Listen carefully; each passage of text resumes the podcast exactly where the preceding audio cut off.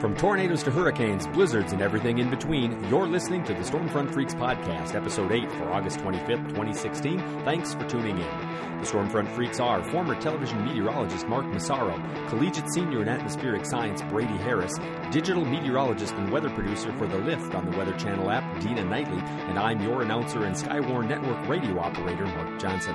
Today, the Freaks welcome guest Dominique Viella, Chief Marketing Officer for Metloop Precision Weather Technologies. Now, here's the moderator of the Stormfront Freaks podcast, amateur storm spotter Phil Johnson.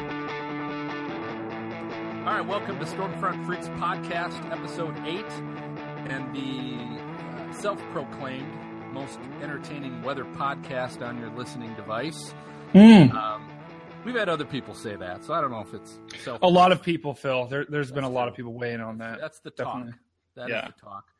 Um, uh, and, and honestly, we've had some crazy growth just in the last two weeks. So I want to, you know, shout out and thanks to all of our listeners and, and our new ones that we have because we have a lot of new listeners as well. And we just we hope you really are enjoying this as much as we do because as you know, if you've listened, we we have a good time. We have a lot of fun. Um, and we really try to be something different than a lot of the other weather podcasts that are out there. And there's a lot of good ones, but each one's a little different. And, and we're not necessarily trying to be like them.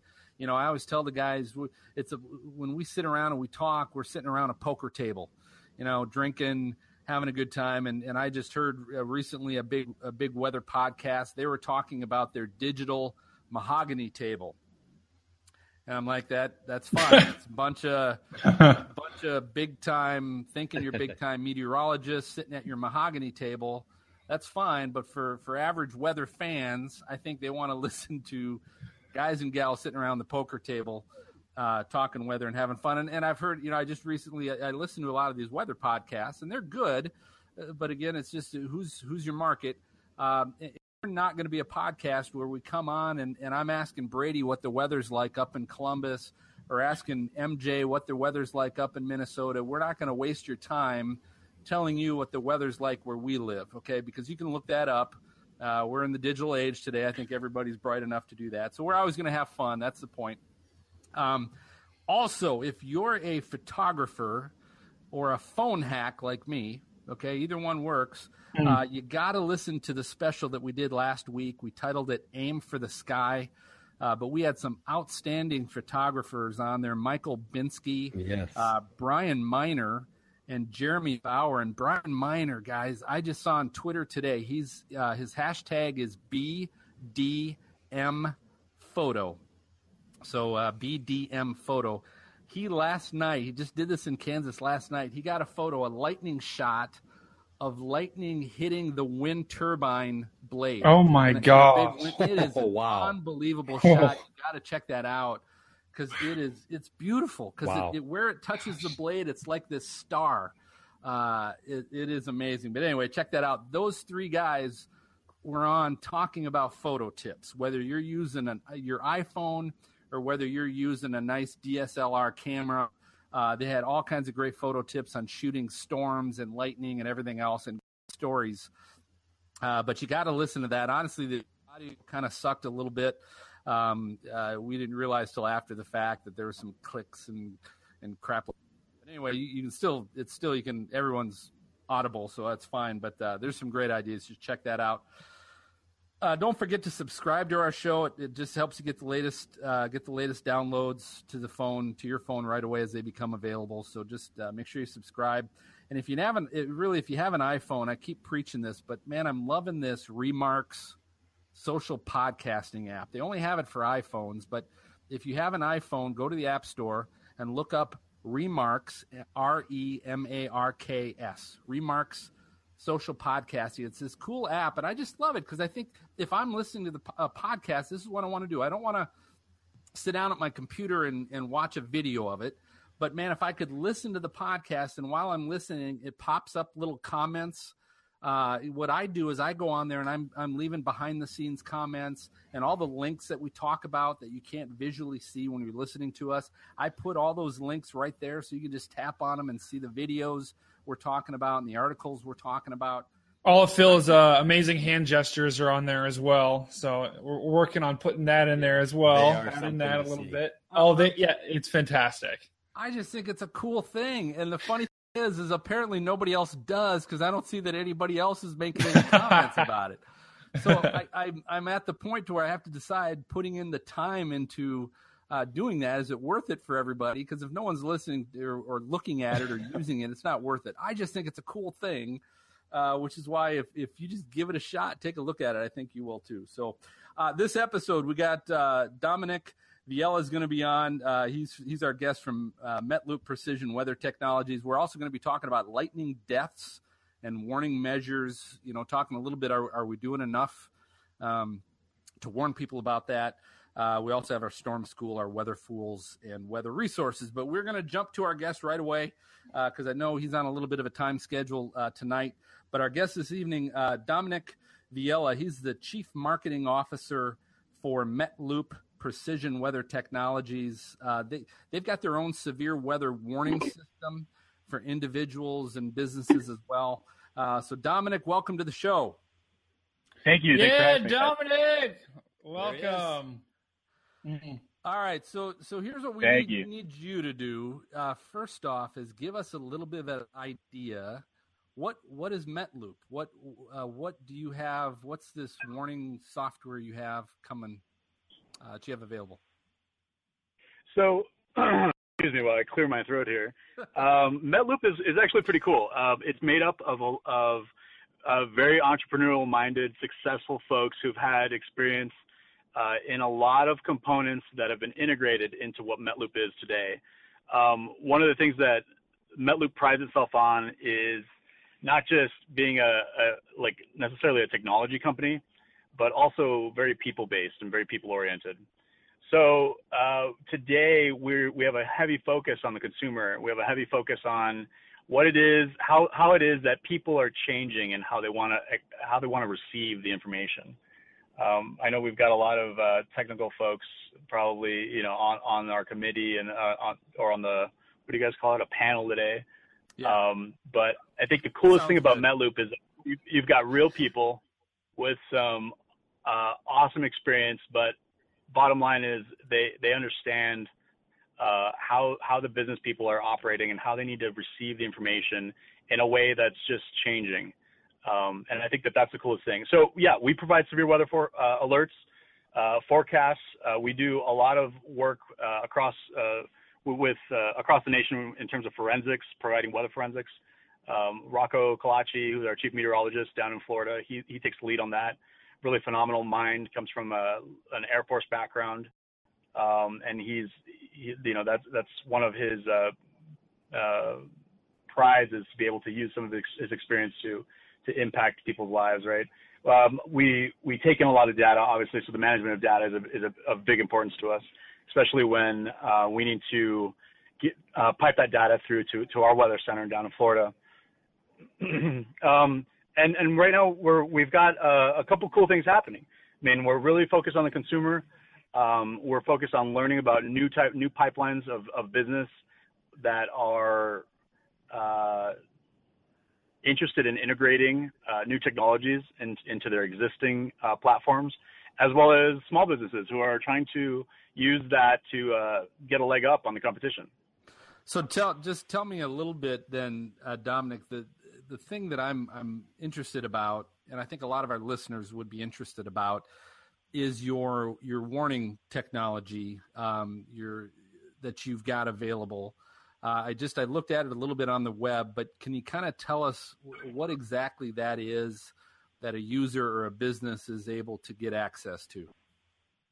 Yeah. So what the, one of the biggest things, like like you guys were talking about, is is that, you know we, we've discussed the National Weather Service or some of the alert systems. You know, like I've got an iPhone uh, 6s Plus. I've got the the and uh, you know if I'm I'm down in Tucson, Arizona right now. We have a pretty crazy monsoon season. If I if I get a monsoon in my house, it's not too bad. I mean, I'm I'm in a nice.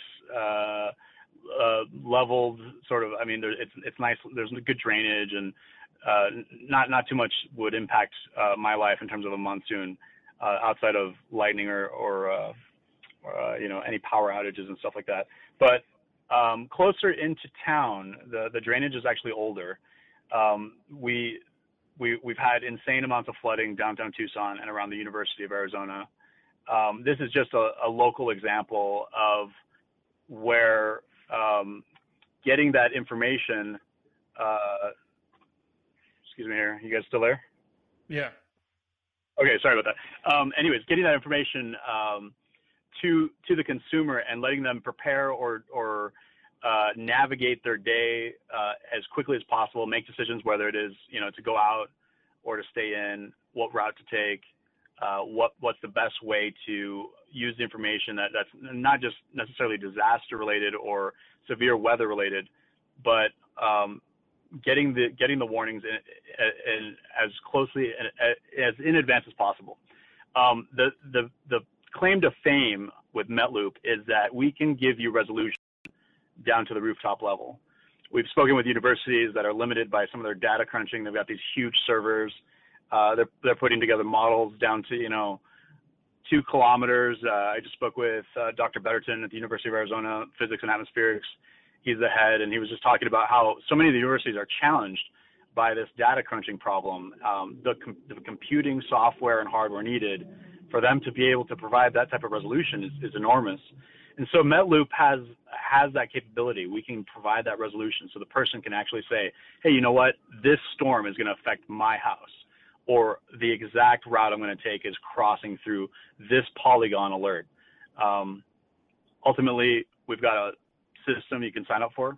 Uh, Metloop uh, severe weather alerts. It is available at metloop.com. Uh, pretty simple sign up process. Uh, go in, put in your, your email, your name, a little bit of your information so our customer service can, can keep an eye out for you. Um, we have a very, it's a very nice customer service in terms of, you know, we can, we can adjust addresses for you, the address that you actually want to monitor.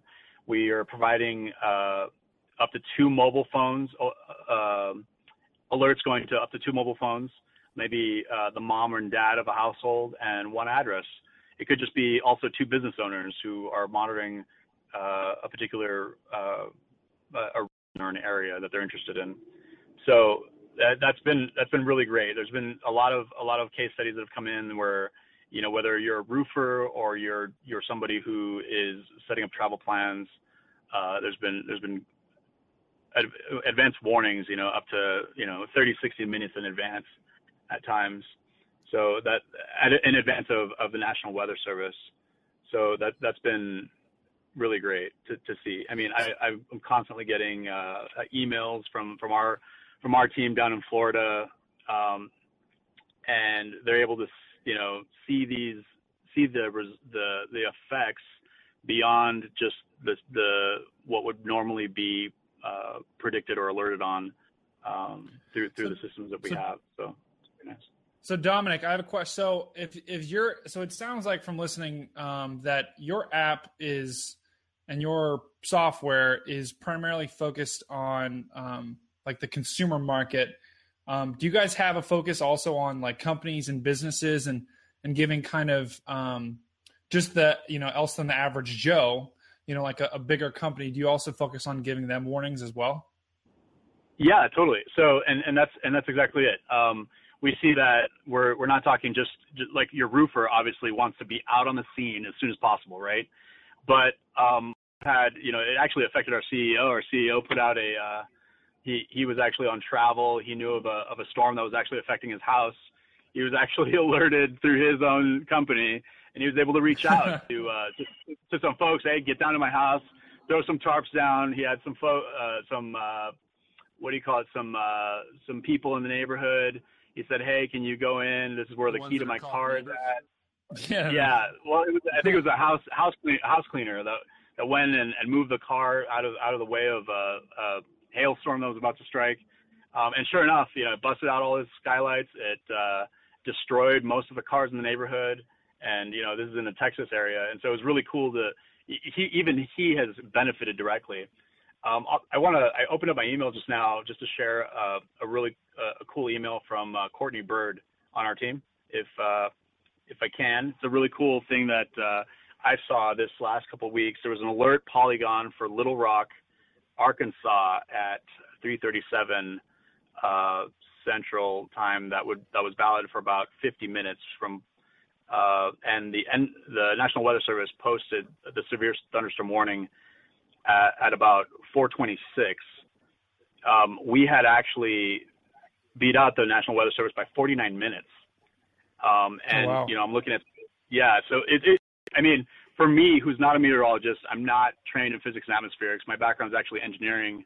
Um, it's it's great to see these stories get sent over to me, and uh, you know, this is like weekly. So what, again, what you know, warning, I, what was the warning that you guys issued? I mean, what what are the kind of warnings, I guess, that, that you're issuing? Just your typical severe yeah, thunderstorm so, so, and tornado, or or yeah, so we do severe weather. Um, also, you know, we're talking about uh, uh, uh, heavy heavy rain, heavy winds, which is actually really really uh, I don't want to say popular, but uh, heavy winds and heavy rain happens a lot more often than you know a tornado, for example.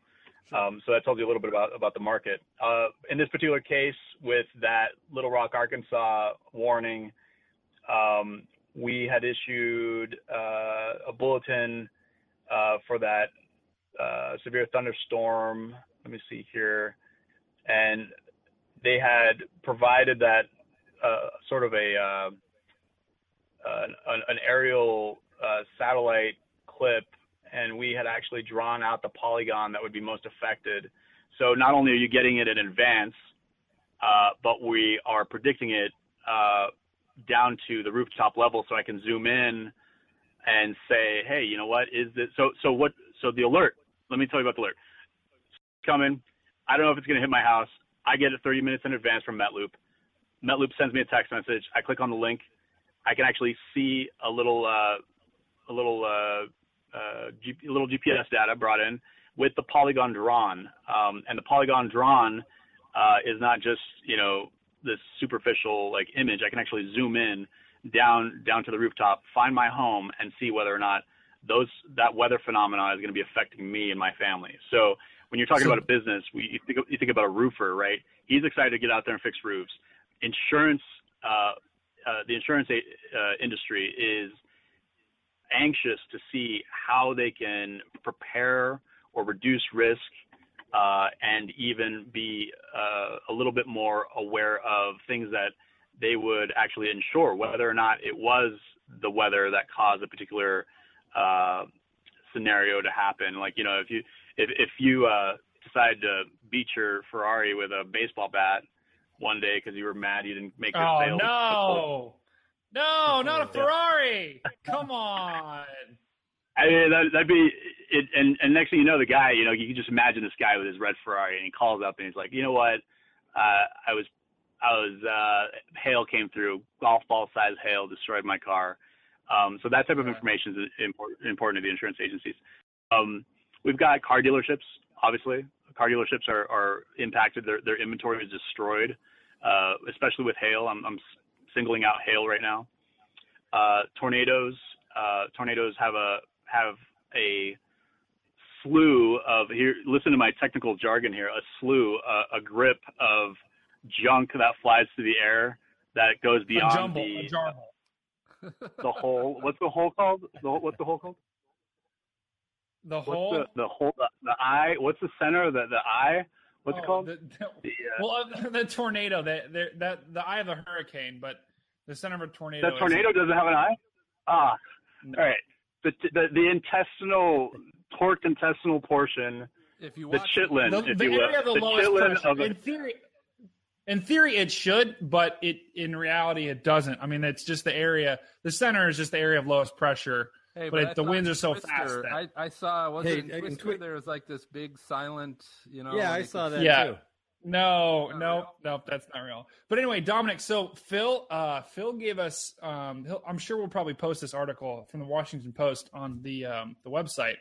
Um, but you know, I was um, you, I was an intern at AccuWeather, and we also um, issued alerts. Um, you know, severe weather alerts for. It's not really for the general public. It was more for um, just kind of private clients. Um, but I think you know the, the article brought up a decent point. If we have, um, and not saying anything you know negative, because absolutely there were times where AccuWeather would issue warnings, and yeah, I'm sure you guys have great stories of you issue warnings where the National Weather Service misses it.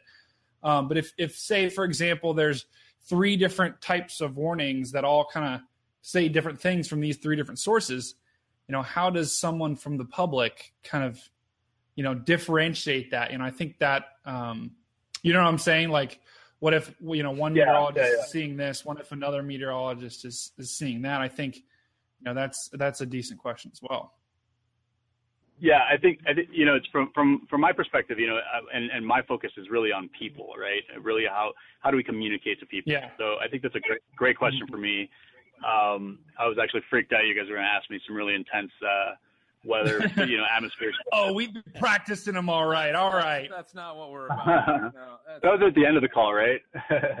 oh yeah just So- wait we got them coming So yeah, I think um, you know, obviously, if if you're a consumer or a business owner, you're going to be taking in as much information as possible. If the weather directly affects your trade, let's say as a as a roofer or a contractor, it completely makes sense uh, that you're going to be keeping an eye out, uh, you know, through multiple sources. Um, Yeah. You know, you uh, consumers are like that. They you know they might check one. Uh, you know, they might check uh, one dating site before they check Tinder, before they check, uh, uh, Yeah. you know, their email from a couple eHarmony. friends they met at the bar. Yeah, eHarmony. You know, they're going to multiple sources. That's that's a known fact. The More the difference, I, I think, the cool thing with with MetLoop is that uh, MetLoop's service is so simple. Um, right now, we are actually going to provide an app uh, this year uh, for the public. But right now, the, the, the, the service is really simplified down to uh, it's really a text message alert. That alert gives you more uh, detailed weather information. And the weather information is not designed to barrage or weigh down the consumer. It's really designed to, uh, I mean, we've, we're talking about a shape over a map. Does the shape overlap where you're in the region you're interested in? If yes, yeah then it will be affected in some way. And so, um, you know, this has always been a problem with with a, when you have a technical product and you're trying to convey information to a non-technical audience. There's there's granted there's like you guys right. There's weather people out there who like they just their whole life is just they love this. They love weather. My grandma, she's she likes boxing, but she loves weather too. She sits at home and she just watches it.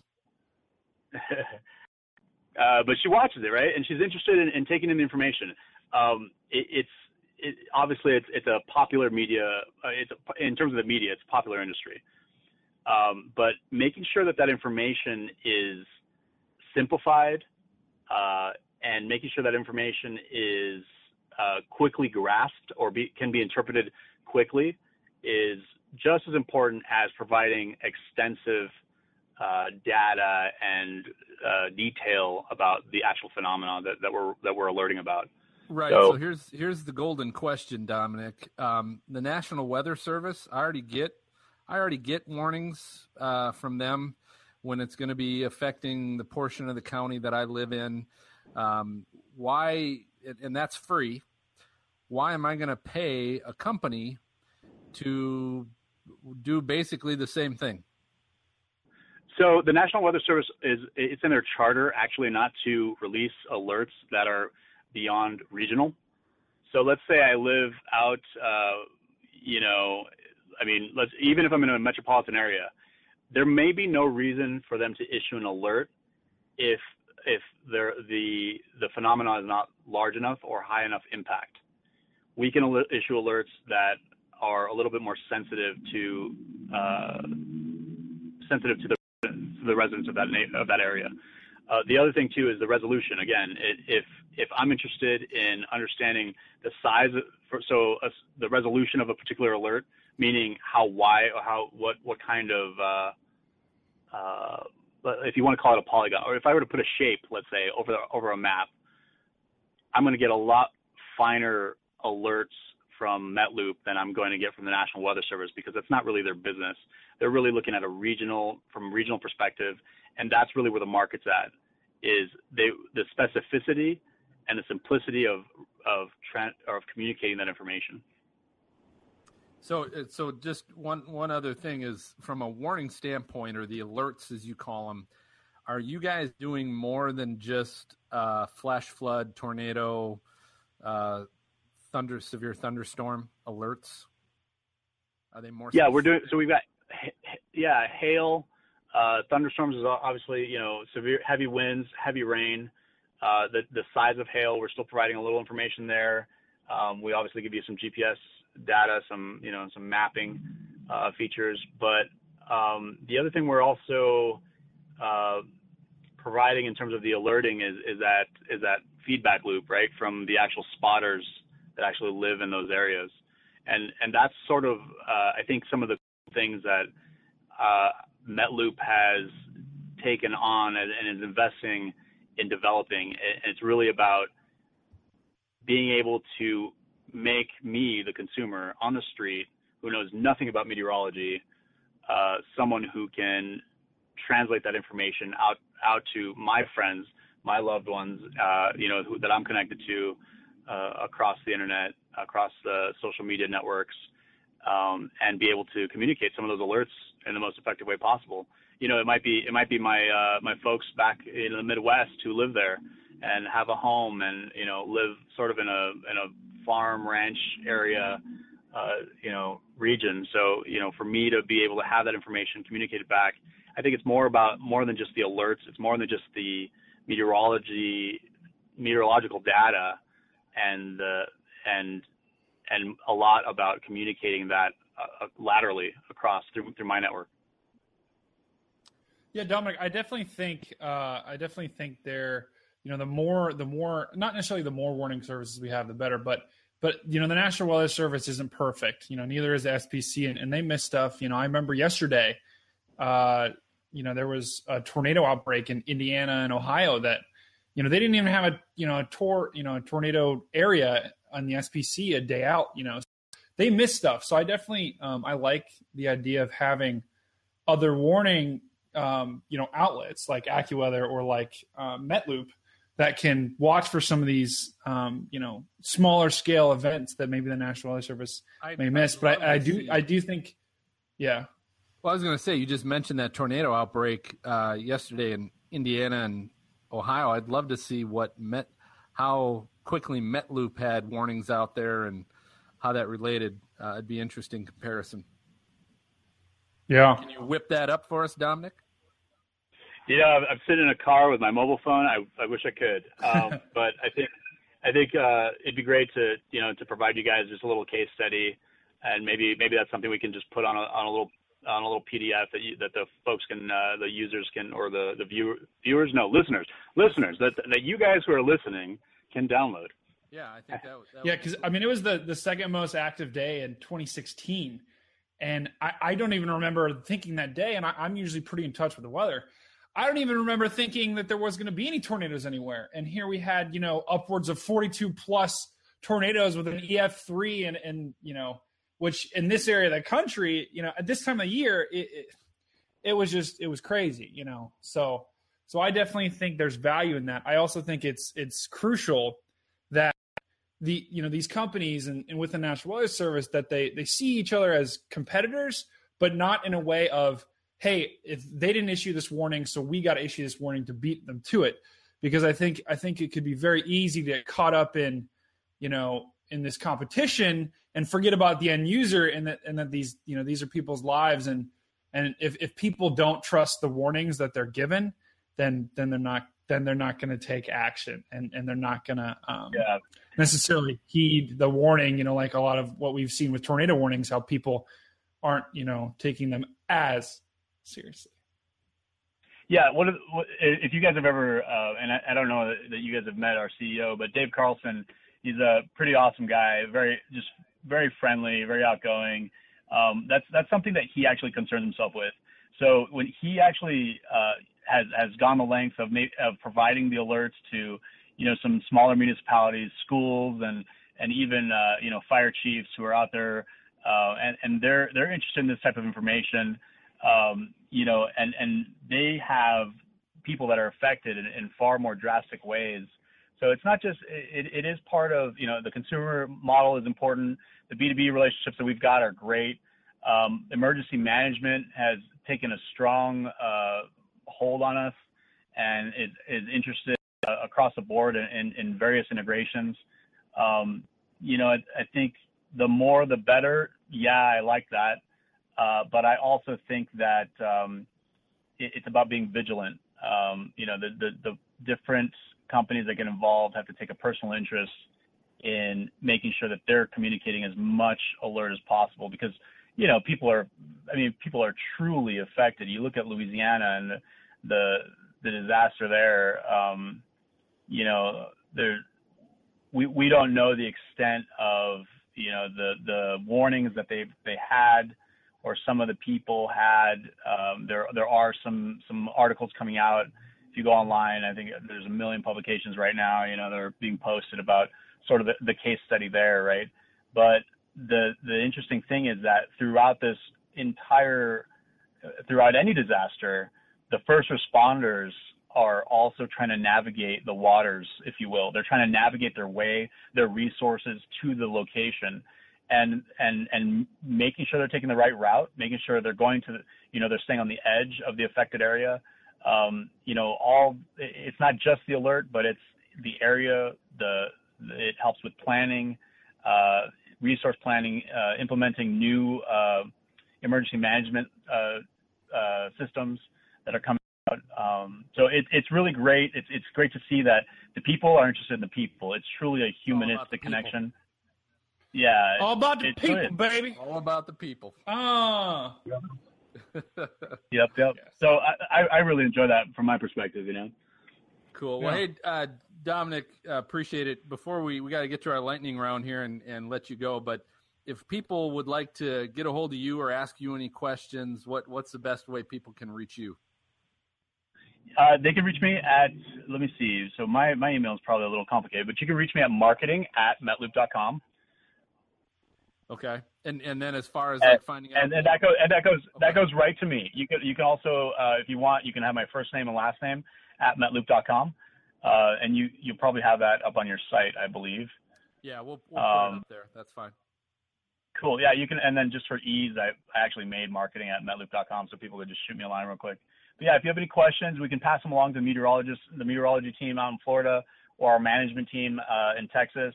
We've got uh, several of our executives are throughout the United States that are, uh, you know, often traveling around visiting companies, and so um, we're, we're all about out, answering. How can people find out more about um, Met, MetLoop and, and your product? Hey, so product? so we've we've got a cool site that's really focused on the consumer. I would love if you guys would sign up and try it out. Uh, the other thing I'd be interested in is if you guys come and follow us on Facebook. On Facebook, we have access to our newsletter, uh, which comes out every morning. Uh, Rocco Kalashi writes that out. Um, all of our all of our team is operational forecasters who have had uh, NEXRAD training uh, in the Air Force. That's sort of a, uh, one of the beauties of our staff. So you guys can uh, get some insight there. They're, they've actually uh, been part of a lot of overseas operations. Uh, uh, and I don't want to describe the you know the types, but very uh, uh, excellent military training. And covert, so they're black ops, covert, yeah, black ops, pretty, Navy SEALs type, Navy SEALs types, yeah, Navy SEALs drop from the sky, yeah, exactly. Um, oh, so yeah. that's, that's actually really cool. So some of their posts are really awesome. Um, and they're sharing daily. You know, we're also, you know, putting out new information, news information, and we're trying to share and, and preach it as much as, as we're teaching it too. So when, check us out on Facebook, out? facebook.com forward slash Metloop. We're looking at uh, the end of third quarter okay. uh, for our, our app release. It'll be available in the uh, in for Android as well as iOS in both of the stores, Google Play as well as uh, the uh, you know the the, the App Store. Cool. And uh, you'll likely be able to get it from our website as well, metloop.com. Awesome. Dominic, real quick, are there actually are wait, hold on, hold on. Are there actually any uh Met loops? Do you guys actually have like any stone or Met loop like uh statues or anything in your in your headquarters? What the hell? Never mind. No, move we... on. Move on. Move on. That was a lame attempt at a joke. Let's move on. Never mind. I was thinking like the Olympic rings or something. Never mind. What are you talking about? All right, we're jumping i to our know. lightning round. Cut Brady off. Uh, so this is our speed round of questions for our guest, and and so tonight, Dominic, we are playing the uh, kind of the Price is Right high or low game. I don't know if you ever watched the Price is Right before. Uh, I don't. I don't even know if they still do this. I'm from the old Bob Barker days. but we're doing high or low. Yeah, yeah, they, I've seen it. It's absolutely, absolutely. Right. So so Price is Right is they give okay, here's this product, and this is not the price. So they give you a price, and you got to pick is the real price higher or lower than that, right? So I'm going to give you some weather storm stats, and I'm going to give you an answer, but it's the wrong answer, and you have to pick if the real answer is higher or lower than that. Sound good? So you're gonna give the wrong answer or the right answer, I'm going to. or unanswer? I'm not going to give you the right. Why would I give you the right answer? That's not how you play. to mix it All up, right, Phil. You got to mix it So, up. so here, so we'll test. So this is the so this first test. Yeah, actually, we don't need this. We're just gonna rip through. I only have eight of them. All right. So so here's the first one. Dominic, you ready? You were born ready. I can tell. Let's go. Go for it. All right. Largest one day tornado count in the U.S. since 1950. So in one day, this is the largest number of tornadoes recorded since 1950. Uh, the wrong answer is 36. Is the right answer higher or lower than 36 tornadoes recorded in one day? Higher.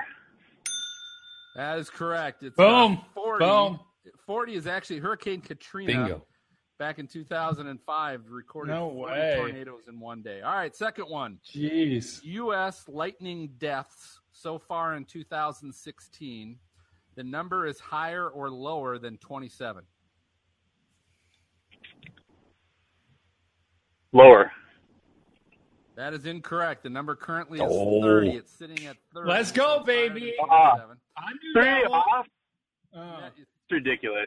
all right. Three off. I didn't say it was going to be easy. I just said we we're, going to have fun. All right. Should have a, I, should, I should have a window of error allowed.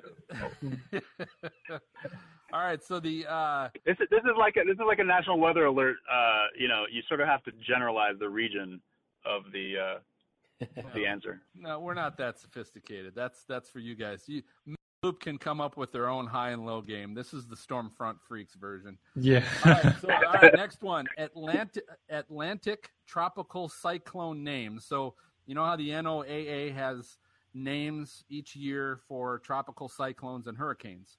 Um, the number Yeah. of uh, names used so far in 2016 is higher or lower than eight. Lower. That is correct. So it's seven. Boom. The last one was Gaston. Gaston. Gaston. Gaston. Yeah, whatever it is. So that was the one. So Yes. seven. So good job. You're two for three. All right. The minimum wind speed for an EF5 tornado classification is higher or lower than 175 miles per hour. Lower. That is incorrect. It's higher. It needs to be at least 201 miles per hour Ooh, to be. an Yeah. man. What a question. Te- so you're batting 500, not bad. All right, Texas highest. So so Texas is known to have the highest average annual tornado count. Okay, they've got the highest average annual tornado count, and that's going to be higher or lower than 130 tornadoes a year. Higher. That is correct. It's 150. Boom. Woo. Good job. Boom. All right. Coldest U.S. day ever recorded in Alaska. Yeah, this was in 1947. Is higher temperature or a lower temperature than minus 70 degrees Fahrenheit? Uh, lower. It actually is lower. Wow. Minus 81 degrees Fahrenheit is the coldest day recorded in the U.S. You All right. probably need a jacket for that one, Phil. Probably need a jacket. Mm, Yeah, I suppose. At least. if Yeah, maybe a parka, long- like a longer than pull- a zip minutes. over, you know, 30 minutes. All long right. sleeve one. The Yeah. number of National Weather Service forecast offices here in the U.S. is higher or lower than 130. Higher. Incorrect. It's lower. 122 National Weather Service. Oh, forecast That's offices. just mean. Yeah. All right, last That's one. it. That's the last one. Uh, the number of states, the, United, the number of states here in the U.S. with Stormfront Freaks podcast downloads is higher or lower than 35. Higher. It Ding, ding. 37. Wow. Selfless plug. Wow. Yes. Correct. Dominic, Oh, great man. That was- man. I, I appreciate you arranging you. your schedule to join us this evening. We had fun, and, and I appreciate you coming on and teaching us some stuff.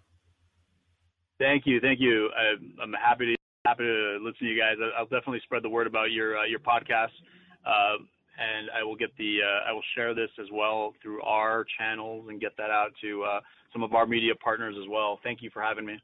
Cool. Well, we appreciate having you. Good luck with Sweet. the rest of the conference, Dominic. Thanks, Thank Dominic. you, thank you. Thank you. Good night, good night. Yes. All right, so we're uh, we we get Maz coming on, and we're going to take a break. Um, but when we come back, uh, we'll go ahead and have our our panel discussion, um, and uh, just kind of shoot crap here around the poker table. So uh, next up is uh, Brady Storm School.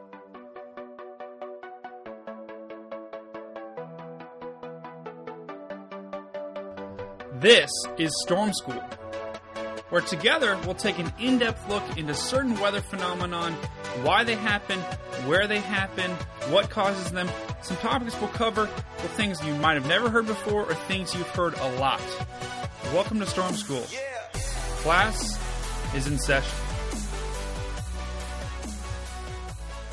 Hey, what's up, guys? I'm Brady, and welcome to Storm School. Today, uh, we're going to be talking about some sea breeze thunderstorms, what exactly a sea breeze is, what it can cause, and how it can cause thunderstorms, especially down in Florida.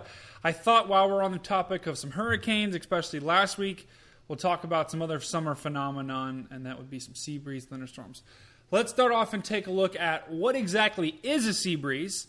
So, in the summer, um, especially along the coast in places like Florida, it can happen anywhere um, along the southeast coast, um, along in Georgia to Alabama, even up in the Great Lakes as well. Um, you basically need a, a body of water next to um, a piece of land. What will happen is during the day, the sun will strike the land and the water alike, um, but the land will actually heat up faster because the land has a um, lower heat capacity, and all that means is um, the lower your heat capacity is, the less solar energy, or you know, from the sun, it takes to heat something up. So if you think about a glass of water versus, you know, you put a piece of cheese in the microwave, you put a glass of water in there for a minute, and it, it'll be probably pretty warm. You put a piece of cheese in the microwave for a minute, and it'll, it'll be burnt to a crisp. You know, so that that's pretty much um, it, it sums up exactly what um, difference in heat capacity is that the cheese has a lower heat capacity, just like land. So what that'll do is is that means during the day in places along the coast, um, the land will get a lot warmer than the ocean water surrounding it. Um, and if if you get a warmer air mass next to a cooler air mass, uh, high and low pressure will develop. The low will be centered on the warmer air mass because as those air particles heat up, they'll spread out more, which you know they won't be as tight and compact in so facto lower pressure. I know that was a little fancy, but anyway, um, and then the high pressure will develop over the water. So then that'll cause an onshore flow that'll cause a wind from the ocean, the high pressure, to the lower pressure on land. And that's called the sea breeze. Now, a sea breeze can cause thunderstorms when you have, you know, for instance, a place like Florida where you actually will have the sea breeze developing on either side of the coast. And that, that sea breeze can actually travel very far inland, you know, depending on what the steering flow, and that's just basically the wind in the upper levels of the atmosphere, is doing. Um, that sea breeze can travel into the interior parts of Florida, and then it, where it collides, that air has nowhere to go but up. And, and since it's very warm and very moist down in Florida, plenty you know there's plenty of instability. That's why during the summer you get thunderstorms every day. Now these sea breeze thunderstorms can happen pretty much anywhere on the coast, but they're a lot more popular in Florida because you have two sea breezes. For example, in South Carolina and North Carolina during the summer, you only have one air mass rushing in, so it's got to collide with something else to cause air to actually um, you know rise forward. So whenever you have a system pushing through, you'll get some thunderstorms along there. You can actually get some sort of uh, sea breeze thunderstorms along the Great Lakes. It's it's more rare because the the heat and humidity up there usually aren't as great as they are in the south. Um, but then you can also get a land breeze, and a land breeze is just the reverse. Um, so when you have usually get that at night, where the ocean will cool less than the land will, because the land doesn't retain heat as much as the heat capacity is lower. So at night, you can actually get a reverse flow, and the air will actually move toward the ocean off of the land, and you can actually get some thunderstorms over the ocean at night, which makes for some pretty killer lightning photography. But anyway, guys, so that's what a sea breeze is. Um, can occur anywhere along the coast. Usually, thunderstorms will occur in Florida. That's why you get some thunderstorms in Florida during the summer. And uh, now let's take a look at uh, back to the podcast. All right, welcome back. Uh, we are um, we're we're kind of winging it a little bit here tonight. We're we're changing up our our discussion topic. We we didn't take a whole lot of time, didn't have a whole lot of time to bring up one of the things that we wanted to bring up with with Dominic, and and that is um, in in May, and I'm referencing a, an article in the Washington Post. Uh, the article is Congress is considering privatizing key roles of the Weather Service that's a mistake. Well, that, that so that's this article's opinion on that. Um, but basically, what happened is in May, uh, there's a representative Jim Bridenstine uh, from Oklahoma introduced a, a, new piece of legislation, and really the legislation was on space, not really weather, but this was one of the things that was tucked into it. Uh, as it says, uh, Bridenstine's proposal would prohibit the National Weather Service from creating any new services if it is something that the private weather industry already does or could potentially do. And the, the fear of that is that they're going to take away warnings and forecasting away from the National Weather Service because uh, the, a lot of the private industries and companies already do that stuff. So that's kind of the question: Do we want do we want the private industry to take over? Warnings, weather warnings, and forecasting, and just leave the National Weather Service to collecting the data and providing the data uh, for the companies to interpret. Well, Phil, I think um, I think it, it's it's a pretty complicated problem because obviously, yeah, yeah, exactly, yeah, it, it's a little, it's pretty complicated, but because of the fact that um, you know, like I said before in the podcast, you know, the National Weather Service, they, they're people, you know, they're human, so they're going to miss stuff. Um, so it's, you know, it's usually good to have more minds on one topic. But at the same time, I feel like, you know, it, based on all these different companies could have different criteria. They could have, um, you know, like with Metloop, they had, you know, stuff for heavy rain, whereas the National Weather Service didn't. Um, so I think it all comes down to how is the consumer going to interpret these warnings and and is it going to confuse more people than not? And I, and I, think you know you guys can weigh in on that. Is is I mean you as just just an average person think about is this going to confuse me or is this going to help me you know get more accurate warnings? I, I, think Brady, I think you're right that there's that the confusion factor um, bothers me a little bit about it, but I, I'm I'm going to come back around and say what's the motivation? Okay, yeah. the National Weather Service is motivated by public safety, uh, essentially. And I'm sorry, but companies are motivated by profit. Uh, and so, yeah. how does that affect what's happening as well? And that that worries me a little bit. Um, just just to be honest.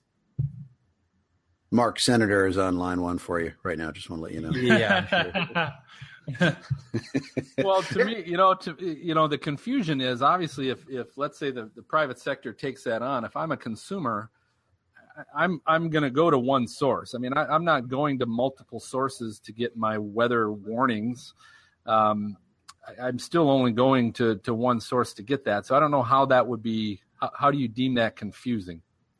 Well, so so for like example, take like a severe thunderstorm coming in.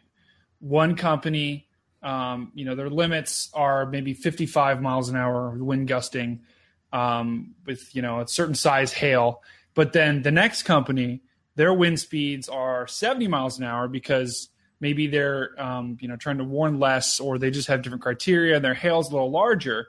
You know, how is one person going to say, you know, what, people aren't going to know what a severe thunderstorm is anymore. And, and, you know what why, I'm saying? Why do I care? Right. I mean, why do I care if the if the company that I'm going to for my warnings says this and and whatever? That that's where I'm getting my warnings. I'm not going. Oh, I'm confused because I'm getting warnings from three different places. I'm only oh, going but, through through one service. But, and number two is the National Weather Service isn't always right and perfect either. So no, so, they're not. Right. But look look at it with But a bigger look at it great, from a bigger and we love Go them. ahead. but but look at it from a bigger picture and say, okay, the inconsistency is across where these people are getting their information from. And if, as Brady was talking about, if they have different criteria for how they uh, deem severe thunderstorm is, or what a you know whatever uh, is, or or or what what causes a tornado warning to happen. Um, if, if there's a difference in that, if I'm if you know if I'm choosing to get my weather information from company A, uh, and somebody else is choosing to get their weather information from a media outlet who uses company B, right, to to give their warnings, now they're not in sync. They're not giving the same warning at the same time, and does that not potentially put some people in danger? But people aren't doing that now. I mean, the, the there are No, I'm- television I'm not saying- stations that are, are are are doing. Some of them do their own warnings already.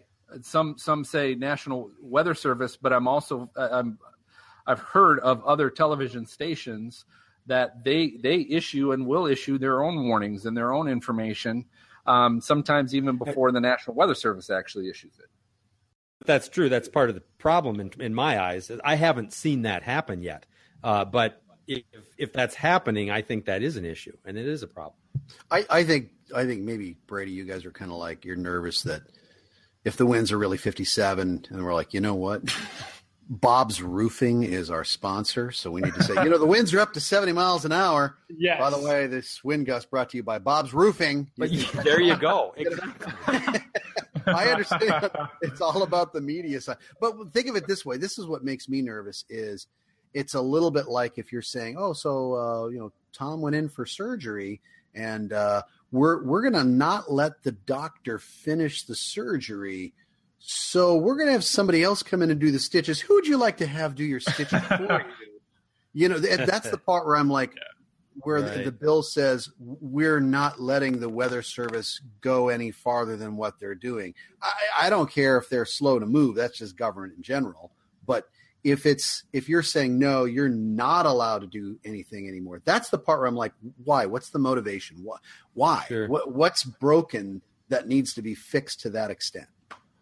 Well, what's broken is what you brought up, and I, I think that's number one. Government agencies and the government in general tends to be a little slower in in evolving and and innovating and things like that. And obviously, the private sector, because of the competition involved, has to always be on the leading edge and doing a better job and better improvements and and all that kind of stuff. So I, so I think number one, that's the issue. And and if your doctor scenario, if this doctor uses old rusty staples for suturing my wound and I've got the option to get the latest technology in suturing my wound so it doesn't look like a big gash in my leg or whatever part of my body I'm suturing my wound in then I want that right? I'll, What- I'll what- pay I'll pay for this guy to do a better job than than this old guy who doesn't change his ways. Well, okay, but are you having like surgery in Russia or what? You know, well, it's, it's I'm just trying to But use your analogy that's all.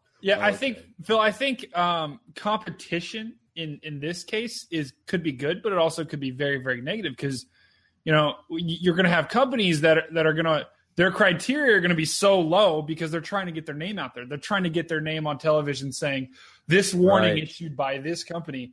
And I think that could be that could be you know we could be going down a very dangerous road where now people aren't going to you know people already don't necessarily pay attention to warning. I mean, people do, but at the same time, people don't. You know, that's um, why you know a lot of people don't trust meteorologists to some degree with warnings, and people are thinking, well, no, no, I'm thinking like well, the general public. You know, I, my mom tells me this all the time. She's like, "There's all these false alarms and tornadoes. You know, why?"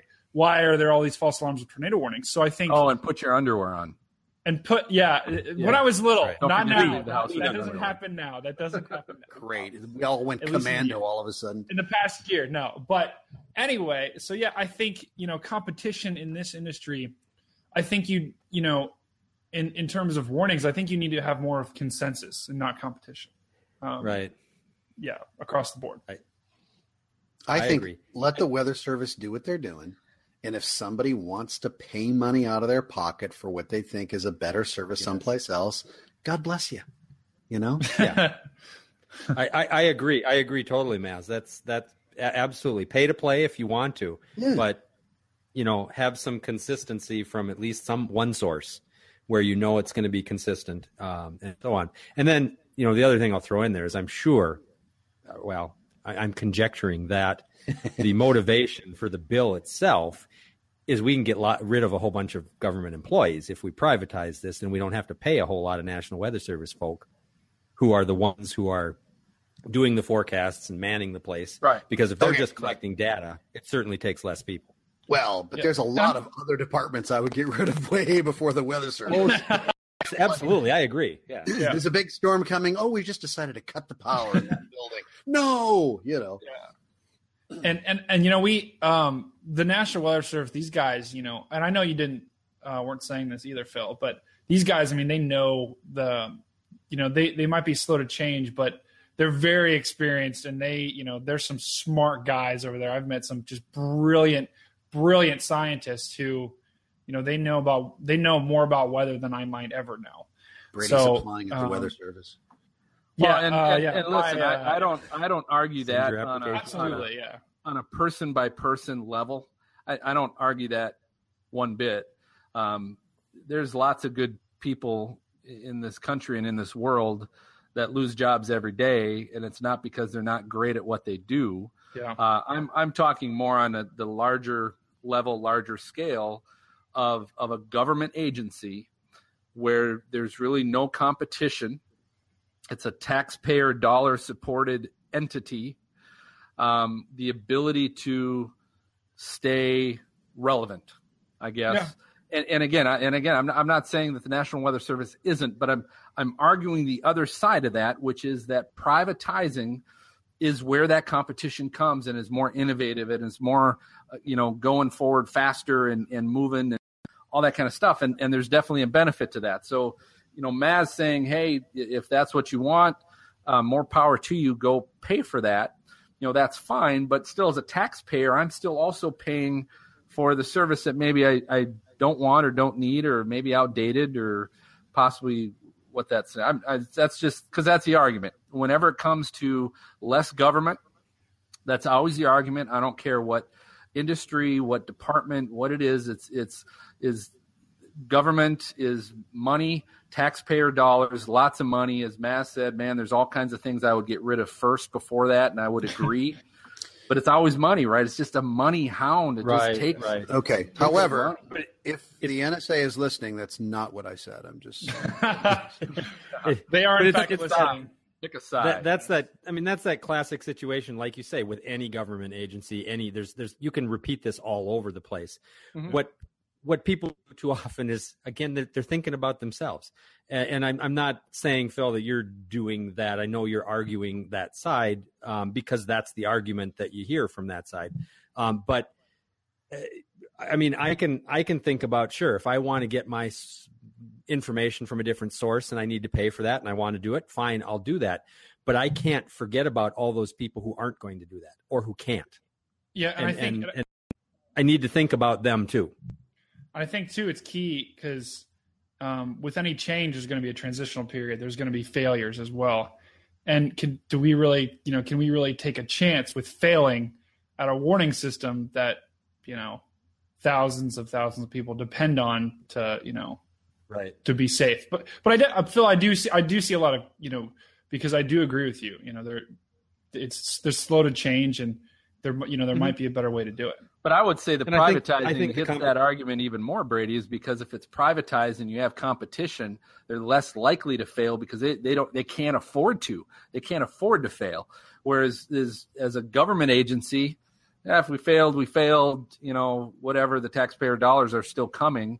We might catch some crap, and and it kind of goes along too with the, with uh, the the tornado outbreak yesterday you know, and again, it's not National Weather Service. There's all kinds of private companies that, again, looking at the the models, just didn't see that coming. Um, but it's another example of when you only have one entity, you have the opportunity to fail a lot more often than when you have more entities involved. didn't this the used to be like friendly good. Bring- campfire? bring- Friendly what? Campfire? friendly campfire, The sit poker, around. poker table. Poker yeah, table. like what the Gather heck happened, man? Campfire. the the, comp- the competition's good. Bring it on. I, I, I agree, but let's not get rid of something else that's there for a lot of people Yeah. Sure. in doing that. Go ahead and bring the competition. and Let's bring up the other, you know, what's already there. Let's bring it up uh, through the process of competition. Yeah. Bring bring it on like several Easier uh, several done. Several dance movies, right? There's there's a dance movie named Bring It On. Bring it on. Yeah, Yeah, there you go. cheerleader flick, isn't it? Hey, know. you should check it out. It's it's it gets just like High School Musical. You know, Oh, it's just you got to watch it. It's one of those things All you just have to watch. All right, well, guys, we, I think we beat we beat that topic to death. Tell us what you guys think. Um, you know, comment on email. Send us an email at questions at stormfrontfreaks.com. Uh, we'll share share your responses and comments uh, on the next show. So we're going to take another break. When we come back, you're going to hear the team's nominations for our Weather Fools and Weather Resources.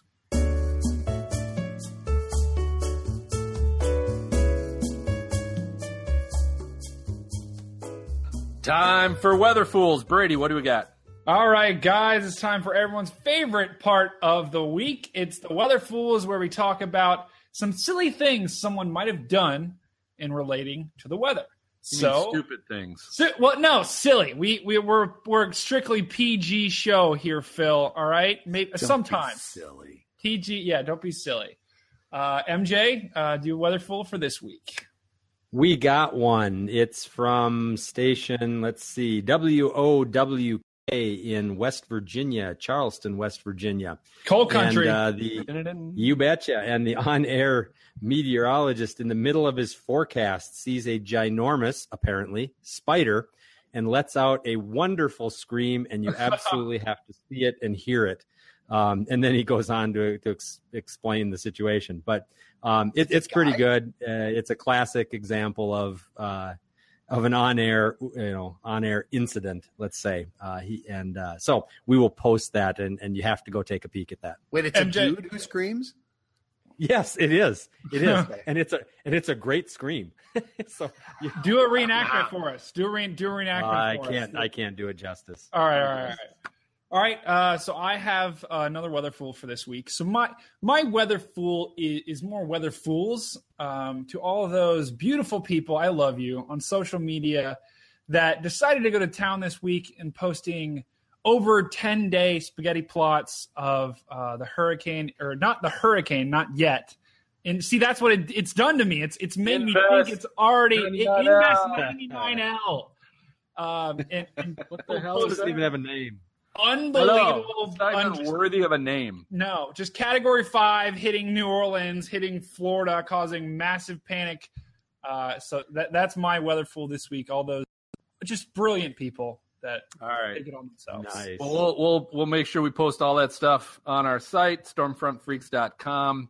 Um, Maz, what do we got for weather resources? Hey, weather resources. Uh, first of all, we're going to go to MJ, also known as I Love the Weather Service, MJ. Um, so I want to hear it. That that's right. I'm going to do a shout out to the National Weather Service this time. I know we talked about whether or not they uh, how fast they can change and what they can do, but their they their mobile their mobile site, um, and and they don't do it as an app. They do it as a mobile website, but um, it uh, it's it's actually very simple but very good. Their their mobile weather site. You can have a whole list of sites or of uh, locations that you want to follow. And if you're just an average Joe person who wants to see what the weather and the forecast is going to be like, um, I like it because it's a simple and it's very easy. Everything's there: your current conditions, your detailed forecast, your radar, your satellite. It's all one essentially one click away. Um, and if you save the you know the shortcut to your uh, Android or or iOS uh, screen, it works It essentially works just like an app. And and what's best is a it's absolutely free, and b there is no advertising, not a single ad on it, and you got to love that. So I'll give a says- shout out to says them the for the guy who set up our website with some Google ads. Oh, abs- absolutely. Uh, please go to stormfrontfreaks.com and give us a little love, will you? We'll get a penny. Wait, Show wait. me So, the We'll get a penny every ten times you visit our site. That's wait. right. MJ, after all that, where is it again? What is it? Mobile dot weather dot gov. Mobile dot weather dot gov. Okay, good. Hmm. I, I got that now. All right, Phil, you got something for us? I do have something. Uh, this is also a website. It's called forecastadvisor.com. Forecastadvisor.com. And basically, what this the website allows you to do is you enter your zip code, and it's going to tell you uh, which weather sources or apps have had the most accurate forecast for your area. Uh, so it, it's kind of an it shows you a list of various uh, weather websites or apps and it t- tells you the accuracy of their forecast for your area like over the last year or the last month so it kind of gives you an idea of what what weather resource are you using as we talked about privatizing that a little bit um, and are you using one that in your area tends to have pretty high accuracy Oh, yeah. or pretty low accuracy I'm on So it now. check it out That's kind of cool. you go. It doesn't have the uh, local TV stations and stuff on there, though, does it? no it does not it's more Okay. national national uh, Gotcha. national ops options That's cool. So yeah, so we'll post uh, we'll post that on stormfrontfreaks.com as well. Uh, and then uh, MJ, do we got any listener comments this this week? Uh, we do. We got one Twitter shout out to uh, Mike Piatek uh, Jimenez, who uh, on Twitter uh, gave us a little uh, love and said, Enjoyed your last podcast on photography topics. Picked up a few good tips. So thank you, Mike, for that. Thanks, I'm guessing Mike. he's a photographer, right? It must I, be. I, I bet. All right. we like Yeah. Mike. We like Mike, baby. Love you, Mike. Times I dream that he is me. You got to see that's how I Oh. dream to be. Wow. Boom, boom, boom. Wait, we need more belly I move. dancers that want to Twitter. like in. Mike. Dream Is that I like the grew. Like 1960s or something. I could be like Mike. Yeah, it is actually. Oh god. so Michael Jordan's. I think. Let's try and keep it 2000s here. Brady, do you All know right. who Michael Jordan is? Yeah, really. You heard Wait, you mean the second greatest basketball player ever? Oh, Behind um, who behind else but LBJ, baby? How many rings Let's does go, he have? LeBron. Well, wait, How hold many on, rings? LeBron. I hope you're listening Lyndon to this. How many rings does he have? How many rings does does LeBron have? I forget. Uh, I, Can you I, wear 'em on I've one lost hand? Count. I've lost Because count. I, I know MJ, he Got can't even good- wear them all on one hand. So just throw that out there. All right. Another topic. So that that does it uh, for this episode of Stormfront Freaks podcast. Uh, we definitely we we all thank you for listening. And as we always say, if you like the show, tell a friend and give us a review on iTunes or Google Play, please. I'm actually going to beg you a little bit. I won't always do that, but right now I'm just going to say, hey, please give us a review. Go to iTunes or Google Play, wherever you listen to us, and, and leave a review because that just helps other people to find us. Uh, and if you didn't like it, then tell us. Don't tell a friend, but tell us. But you can leave a review anyways, even if you thought it sucked. That's all right too. Just just uh, let us know. And we always want to answer your questions or discuss your comments. As we mentioned before, send it to questions at stormfrontfreaks.com. Uh, special, special thanks to our guest. Insert name here. Uh, but uh, Dominic, uh, uh, definitely appreciate you coming on uh, from MetLoop. And so for MJ, Brady, and Maz, I'm going to signal the all clear, and we'll catch you next time. Thank you for listening to the Stormfront Freaks podcast. To subscribe and be notified when new episodes of our bi weekly show are available, you can go to iTunes, Google Play, Stitcher, or TuneIn Radio and search for Stormfront Freaks.